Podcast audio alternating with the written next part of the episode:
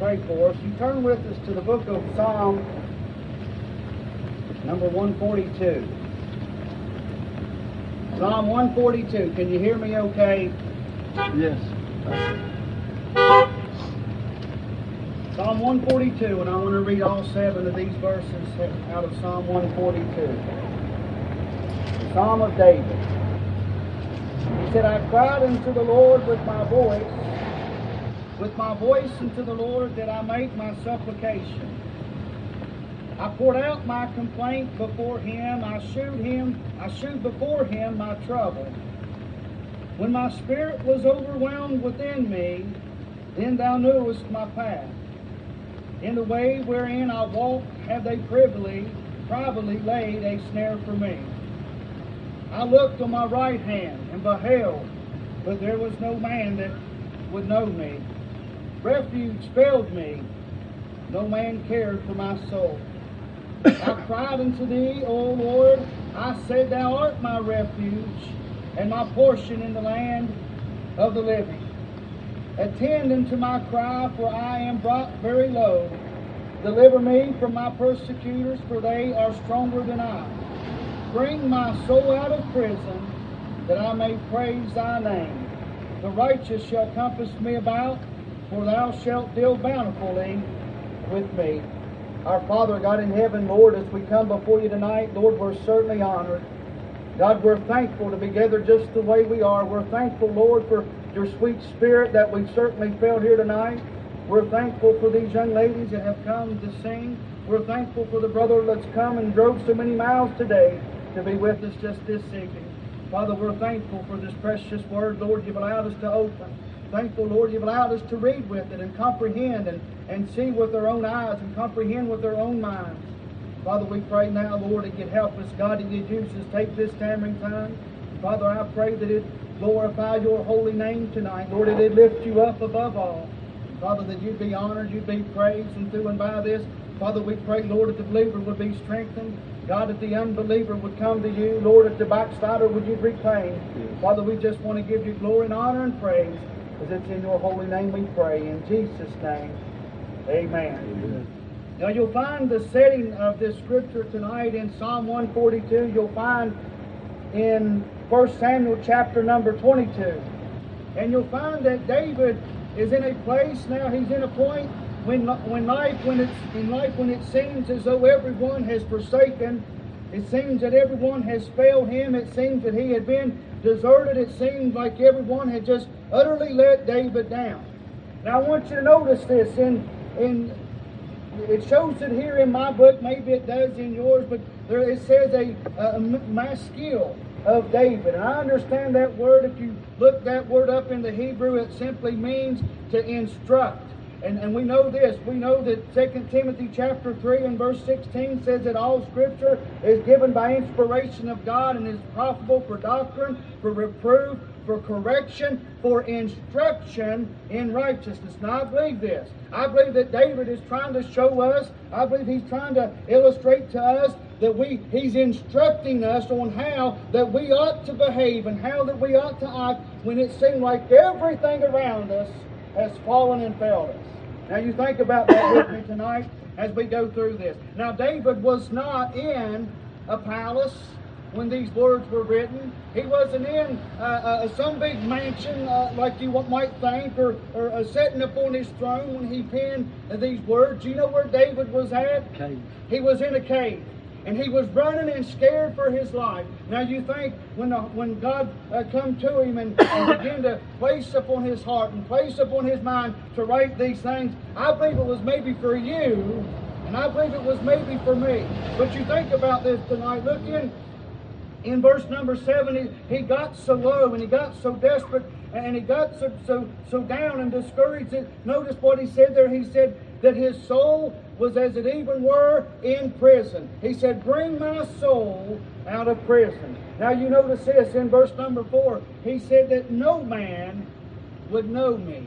Now we know that David was a well-known man. And we know that it wouldn't be long that David was going to be king. We know that, that David, we can go back just a few chapters prior to First Samuel chapter number twenty-two. And you'll find that it was David that slew Goliath. And, and, and remember, After the fight there, it wasn't the, the virgins that danced and sang in the, in the cities there. Saul had killed his thousands and David right. his ten thousands. Yes. David was well known, but he made this statement. He said, no man would know me. And I believe that what David was, was saying there, he's saying no man is identifying in the condition that I'm in. No man will identify where I'm at in life. David wanted a friend, and guess what? Nobody would be his friend. David was friendless. He was, he was without a friend uh, during this, this point in this time in his life. And notice also in verse number four, he made this statement. He said, refuge failed me. And I believe that all the securities and everyone that David knew in his life, they had forsaken him, they had left him, they had abandoned him, they had withdrawn themselves from David, and everything that David knew had failed. Now, I wonder tonight, and I ask the question tonight, how many of you, under the sound of my voice tonight, has been let down, Amen. has been failed, has been forsaken? Maybe you feel like you've been forgotten. Maybe you feel like you've been neglected. Maybe you feel like you've been abandoned. And I know that with the shadow of a doubt, every one of us can say that tonight. There has been a time in my life, there has been a time in your life when it feels like absolutely everybody, your closest friend, your closest brother, even your mother and your father, even your spouse, even your children, even your parents, no doubt, we have felt as though they have neglected and forsaken us. Maybe you've been lied upon. Maybe you've been uh, taken advantage of. Maybe they've done this, they've said that. But no doubt we've all been to that place and felt like we've been neglected. We've been failed. We've been let down. Now you think about this. I wonder how many of us had a failed relationship, a broken relationship. And no doubt that we can all perhaps uh, testify to that, that we've all had a, a broken relationship one time or another. You think about uh, about the spouses that can't get along, and I understand that the divorce rate among Christians is fifty percent. That's a shame. I'll just be quite honest with you. That, that, that's, a, that's a shame. And even even after a, a divorced person gets married, do you know that, that the second marriage is at sixty-nine percent? It don't get any better. Just because you get away from your first wife, your first husband, and you want to remarry, it don't get any better. It continues to get worse. But how many of us has had a broken relationship? You think about it. How many of you, your your your spouse has let you down, your children has let you down, your parents has let you down, a good friend has let you down? No doubt every one of us can testify to that fact tonight.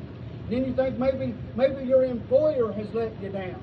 Somebody that you, you trusted in, somebody thought that, that you had a little bit of confidence in, and, and maybe they might pat you on the back when you were around, but all the time you're gone, they're stabbing you in the back, and they're giving somebody else that's not even qualified like you are the position that you deserve. How? We're failed. We've been failed. We've been neglected. We've been let down. We've been discouraged. We get discouraged and, and kicked around. And, and no doubt that these things happen in our lives. And you know, I believe David finds himself in a cave here, and he feels as though the whole world is crumbling in around him. Nobody, nobody wants to be his friend. No, everybody has forsaken him. Everybody that David had confidence in has turned their back upon him and neglected him. So there's some people and there's some things that has failed David, and I want to point a few of those out tonight with the help of the Lord. Now I believe this. I believe first and foremost, I believe that David's friends has failed him. David's friends has let him down. Now David was, I believe, at the age of thirty when he became king, and he was king there for forty years over Israel. And he had a, a, a few years of that, of that time when he was king there of, over Israel. There was a man, he had a counselor. He had a man, I believe, that lived under him and, and was governed under him. I believe that, that maybe even perhaps David, if you think about it, I, I believe he was counselor directly to the king. And I believe that maybe perhaps that, that David even paid him a salary to live right there and counsel him all the days that he might be king. But you think about this, there was a time, his name was uh, uh, Ahithophel, if I said that right.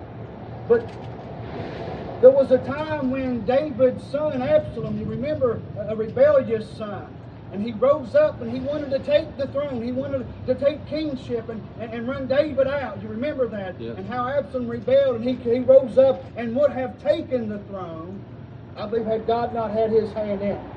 But all during that time, this man that was counselor to King David, Ahithophel, he went to Absalom and said, I'm going to do everything in my power to see that you get the throne. In other words, he had turned his back upon King David. He had let King David down. He failed King David. And when King David regained the throne, he went back and said, I've messed up. I failed.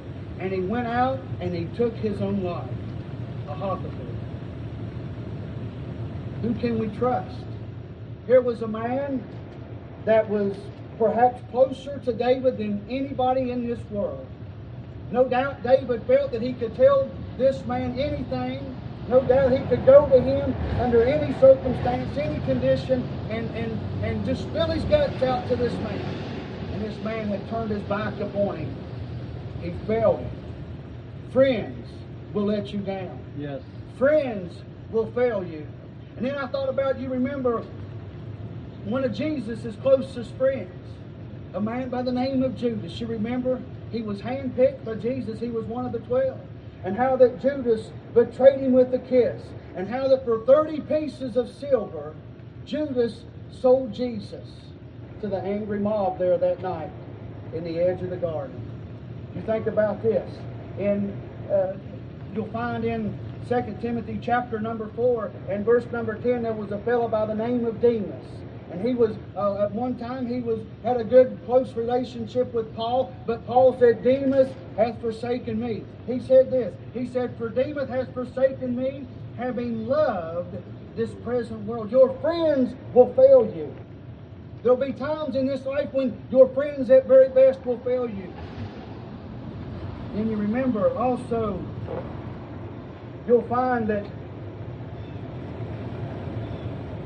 That David, you think about this, and how that how that David's David's closest friends, all down through his life, you can see where they had neglected him at times, and they had turned their back upon him.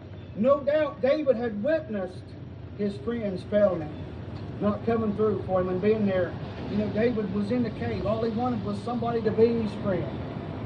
Here he finds himself friendless and without a friend. You know, I thought about this today too. I thought that not only will your friends fail you, there's been times, no doubt, maybe maybe we've let one another down. The Bible says in order for us to, to have a friend, we've got to be friendly. Yes. We've got to show ourselves a friend. And maybe we fail at that. Maybe uh, we, we come across the wrong way at times, and we're not so friendly maybe. But, and, and because of that, we, we can't have friends, and our friends fail us. But, but you know, not only will your friends fail you, but I believe this today, I believe that your family also will fail you. You think about that. And I thought about when David was perhaps just a teenager. And his daddy spoke to him, his daddy Jesse spoke to him and said, you go down. His brothers were in battle. His older brothers were in battle there. Remember, they were gathered up on one side of the valley, the Israelites were, and the Philistines gathered on the other.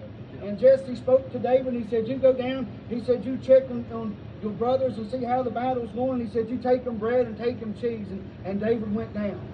And lo and behold, while David was there, the Bible says that the Philistines had themselves a champion in Goliath, what they thought was a champion. And he would come out a certain time of the day, and he would mock the armies of God. He would mock and curse God himself. And he said, if, if you are the, the, the army of the living God, why don't you send one down and fight with them? And David was there during this time, and he witnessed this. And he said, who is this uncircumcised Philistine? That's right. That he would come out and mock the armies of God and mock the sovereign God of heaven. And David said, I'll go, and I'll take this man. And how his brothers, no doubt. Now, David at this time, he watched the sheep. He kept over the sheep.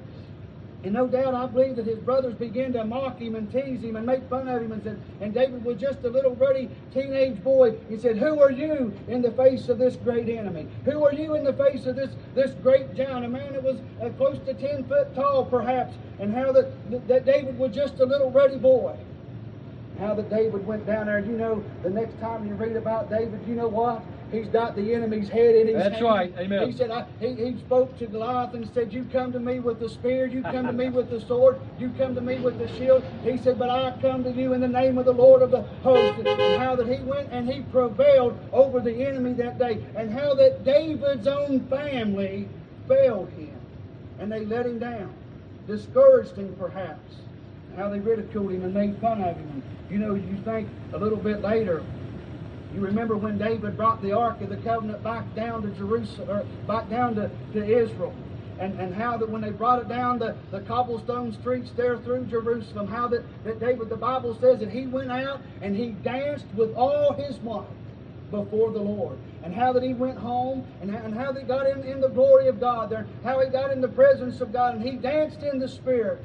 In, in the sight of God. And he went home, and you remember his wife, I believe it was Michal, I believe it was Saul's daughter, uh, and, and how that she spoke to him and said, I watched as you danced out in the street, and how you made a complete idiot of yourself, and how you made a fool of yourself. And David said, well, if you thought that was something, you wait till we get the tabernacle built, and wait till we get in the glory of God, and how that we might be able to praise God in, the pre in his presence in the tabernacle. And how that David's wife failed him, how David's wife let him down, deserted him, mocked him, and made fun of him. Remember Job. All that happened to Job, everything that Job went through. His wife just said, why don't you just curse God and die? How that his wife failed him, and his wife let him down. You know, your family will forsake you. You know, even in our text here tonight in uh, Psalm one forty-two, David's own father-in-law, Saul, was seeking his life. You would think that the father-in-law would be happy for his son-in-law to have a relationship with the Lord and be married to his daughter. But Saul was seeking the life of David. How that his own family had forsaken him. How that his own family had, had let him down. Job said this. He said, my kinsfolk have failed me. And then it was Jesus that said, he said, a man is without honor except in his own country and among his own kinsfolk.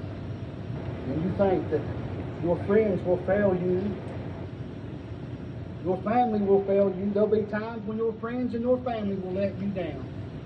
Not only that, you think about this, David's feelings. Not only did his friends, not only did his family, but David's feelings let him down.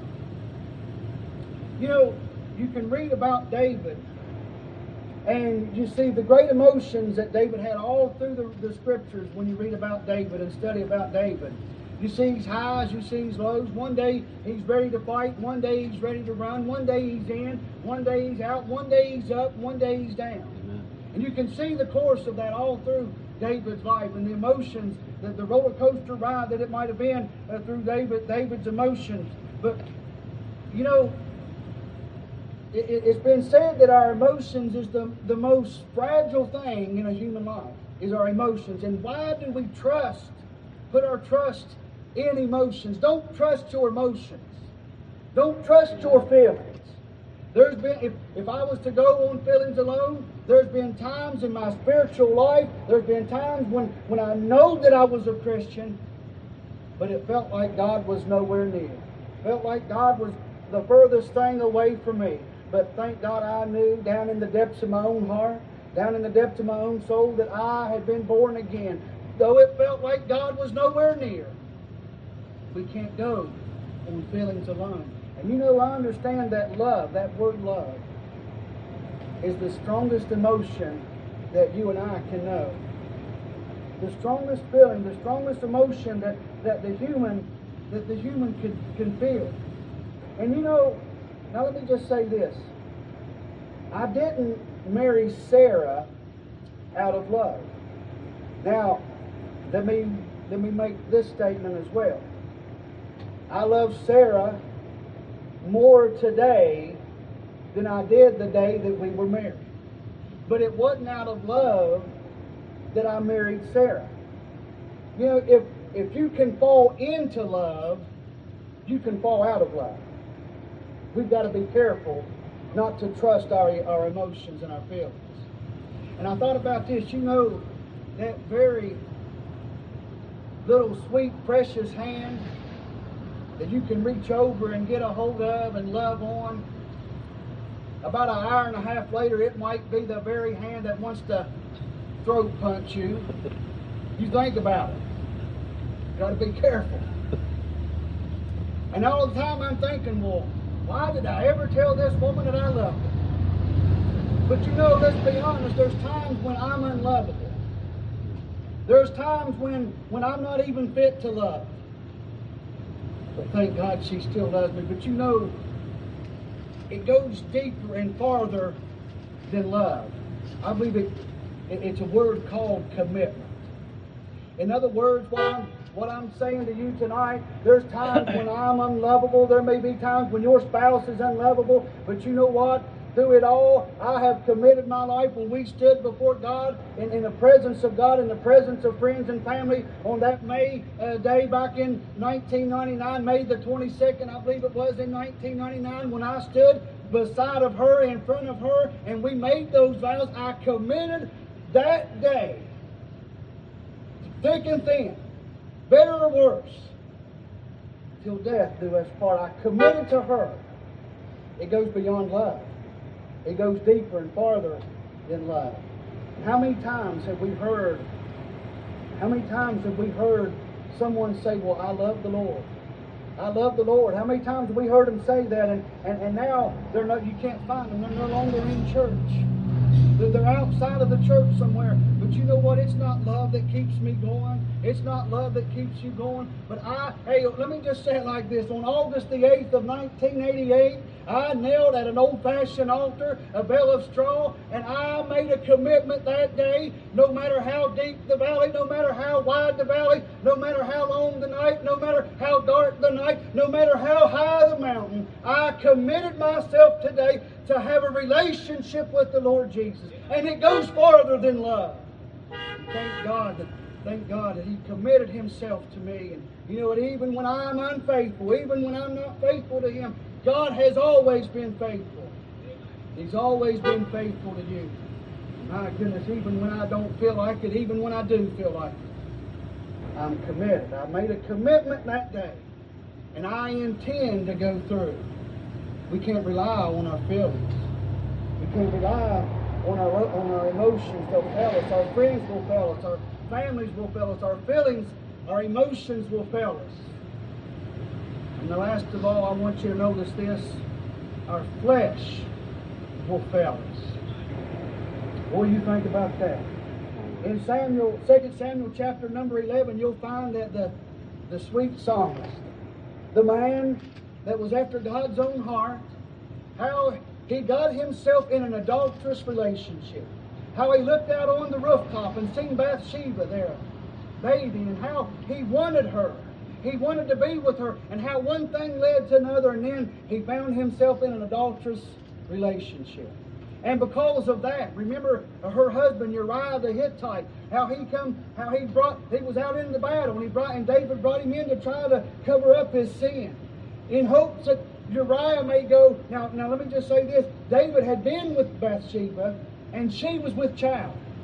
And how that he was trying to cover up his sin. He brought Uriah from the battle in hopes that he would go and be with his wife, trying to cover up his own sin. And how that Uriah wouldn't have no part of it. And, and it come down to it, and David wrote the letter and handed it to Uriah. He said, you go give this to your captain. And Uriah, Uriah didn't even know that he, he, he took his own uh, death sentence. Handed over his own death sentence. They told him, said, you put him in the hottest part of the battle, and you back out and leave him. And how that Uriah was killed there that day. And remember, Nathan come in and give the illustration, and he said, thou art the man. And he said, thou hast to pay four times. Our flesh will fail. And remember, David said that he was going to number the children of Israel, and God told him not to number them. He said, don't worry about numbers. He said, don't trust in numbers. Don't put your trust in numbers, but put your trust in me. And how David went out and numbered the children of Israel, and because of that, thousands of innocent people died. David fell. His flesh failed him. No doubt David was a, I believe he was a godly man. I believe he was a righteous man. But And, and no doubt he was a, a, a good father, but there have been times, no doubt, that he had failed his children. No doubt he'd let his children down. No doubt me as a parent. I have let my children down. No doubt me as a husband, I have let my wife down. You think about that, how our flesh will fail. And you know that David's flesh failed him one last time. I believe it was the fortieth year into his reign there in, over Israel. I believe David was about the age of seventy. And how he laid down and took, drew his last breath. And David died. His flesh failed. So what do we do? Think about it. When our friends fail us, our closest friends fail us, our family members fail us, our feelings fail us, our flesh fail us. All these things let us down. But here's the message tonight. It's simply this. Jesus will never fail you. There will never be a time. Let me just say it like this. There has never been a time in my past when God said He was going to do this, and He never come through. There's never been a time in my past when God has let me down. There's never been a time in my past when Jesus has failed me. And let me say this, the same Jesus that's never failed me in the past, it's the same Jesus that I can hold on to and hold true to and know that He will never fail me in the future. You think about that. Isn't it wonderful to know that we serve a God today that will never fail? He'll never let you down. He'll never lead you astray. Now you think about those four F's. You think about your friends. You think about your family. You think about your feelings. You think about your flesh. And let's look here just a moment. I'll be done here in just a moment. But you think about this. And so how can we say that Jesus will never fail us as a friend? In Proverbs chapter number eighteen, I believe it is, you'll find that the Bible says that there is a friend that sticketh closer than a brother. My goodness, you think tonight that when, when your closest friend may fail you, he may turn his back upon you and walk away and neglect you, but there will never be a time when Jesus will let you down. There'll never be a time when Jesus will fail you or lead you astray. You think about that tonight. What a friend we have in Jesus. I thought about this. I thought that not only will Jesus be a good friend, a, a friend that sticketh closer than a brother, and He'll never fail us as a friend, Jesus will never fail you as a family. You think about that. In, in Psalm chapter twenty-seven and verse number ten, it says, "When my father and mother forsake me, then the Lord will take me up." You know what? There may be times when mommy and daddy may fail you. There may be times when your wife may fail you. There may be times when your husband may fail you, your kids may fail you, but there will never be a time when the Lord Jesus will fail you. Amen. Thank God he's a he's a he's my big brother tonight, and I can depend upon Him. He'll never let me down. He'll never forsake me. He'll never fail me. Now you think about this. How can He not fail us in our feelings? In Hebrews chapter four and verse number fifteen, you'll find that it says this. It says, well, for we have not an high priest which cannot be touched with the feelings of our infirmities, but, but was within all points tempted like as we are, yet without sin. You know what that tells me? That tells me that everything that you have gone through in this life, Jesus knows about it. You think about that. How many of you has ever touched a, an electric fence? I remember one time we were going to cross the fence. It was in Hardy County, out in the middle of a field somewhere, and it was just one strand of line that went across the middle of that field. And I, there was cows on this side and cows on that side. And I told them boys, I said, I'd almost, almost bet you that there's that that wire's hot. There's electric on it. That one boy, he went up there and he'd, he'd slap at it. Real, oh, there's nothing on it. Well, he grabbed a hold of it and pushed it down and went to raise one leg to go across it, and it hit him. He screamed like a woman and, and dove over on the other side, and it, it jarred him pretty good. Them things pulsate. But you, I don't have to tell you that if he's got a hold of that line and I walk up and get a hold of him, guess what? I'm going to get the same thing that he's got. What he's got is going to be transferred into me. So you think about this tonight. Thank God that we serve a Lord. We serve a God. We, we, the, the Holy God of heaven. He knows everything that you're going through, everything that you have faced in this life. He knows about it. If you think about this tonight, my goodness, He feels what I feel. He sees what I see. He knows what I know. You think about that tonight. Jesus identifies where I am at in this life, and He knows what I'm going through. My goodness, you think. He knows my hurt. He knows my pain. He knows the valley that I'm in. He knows, he knows the, the, the steep mountain that we're climbing. You think about it. He, he knows the discouragement. He knows the hurt and the pain and the sorrow that we may have in this life. He knows everything that you're... He knows the lonely nights that you spent crying alone in a bed somewhere. Jesus knows where you're at tonight. He knows when you're discouraged. He knows when you're weary and you're disappointed and you're tired and worn out and you're troubled. Jesus knows. Thank God tonight. I like what it said there. The latter part of that verse in Hebrews four and fifteen, it said, yet without sin. Yet without sin. Now, how can Jesus not fail us in the flesh? In Proverbs chapter twenty-four and verse number sixteen, it says this, for a just man falleth seven times and riseth up again. That tells me that there's going to be times in the flesh. We, we've got to overcome this flesh. And I find, I find it a constant struggle, a constant battle every day of my conscience mind. I've, I'm fighting the devil. And I'm fighting this flesh and the desires of the flesh. I've got to crucify the, the, the, the, the flesh so that the inward man may grow. I like what John said. John said, I must decrease, but He must increase. And how that we've got to crucify the flesh. And you know, but there's going to be times in the flesh. We get in the flesh and we'll fall and we'll fail and we'll, we'll get stumbled and tripped and fall and we'll fall into those temptations and we'll sin. But I like what Proverbs said there. He said, for a just man falleth seven times, yet riseth up again. What that tells me that when I fall, when we fall, when you fall, when we sin, when we're tempted and we fall into those things, we don't have to lay there and wallow around in it.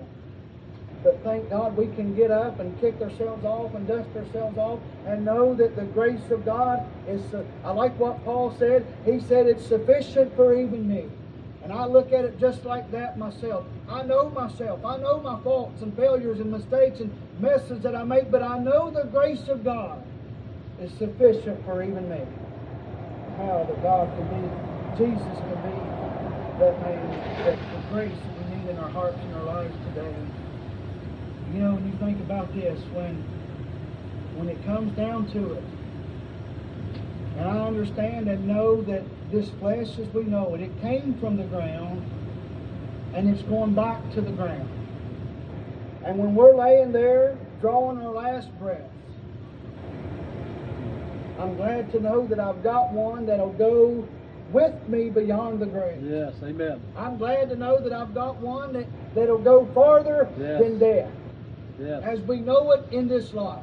Because I'm here to tell you, I'm born again, and if you're born again, this flesh will go back to the ground. But one day we're going to live forever and ever and ever in glory with Him. You think about that. And how that this flesh may fail. And I like what that old song says. He'll hold to my hand as over death's river I go. Then safe I shall be. Then safe I shall be. You think about that tonight, and I want you to know that Jesus will never fail you. There may be times as pastor, as youth pastor, I'll, I'll fail. There may be times as, as a husband, I'll fail. There, there may be times as a, as a daddy, as a parent, I'll fail. As an employee, I'll fail. As a son, I'll fail. It, every aspect of my, as a Christian, I'll fail. Every aspect of my life. I'll fail. But I'll bless His holy name. I want you to know tonight there's one that will never let you down. There's one that will never fail you. There's one that'll never lead you astray. You've got to get hooked up with him, and he'll lead you all the way to glory tonight. I believe that. Amen. Jesus will never fail you.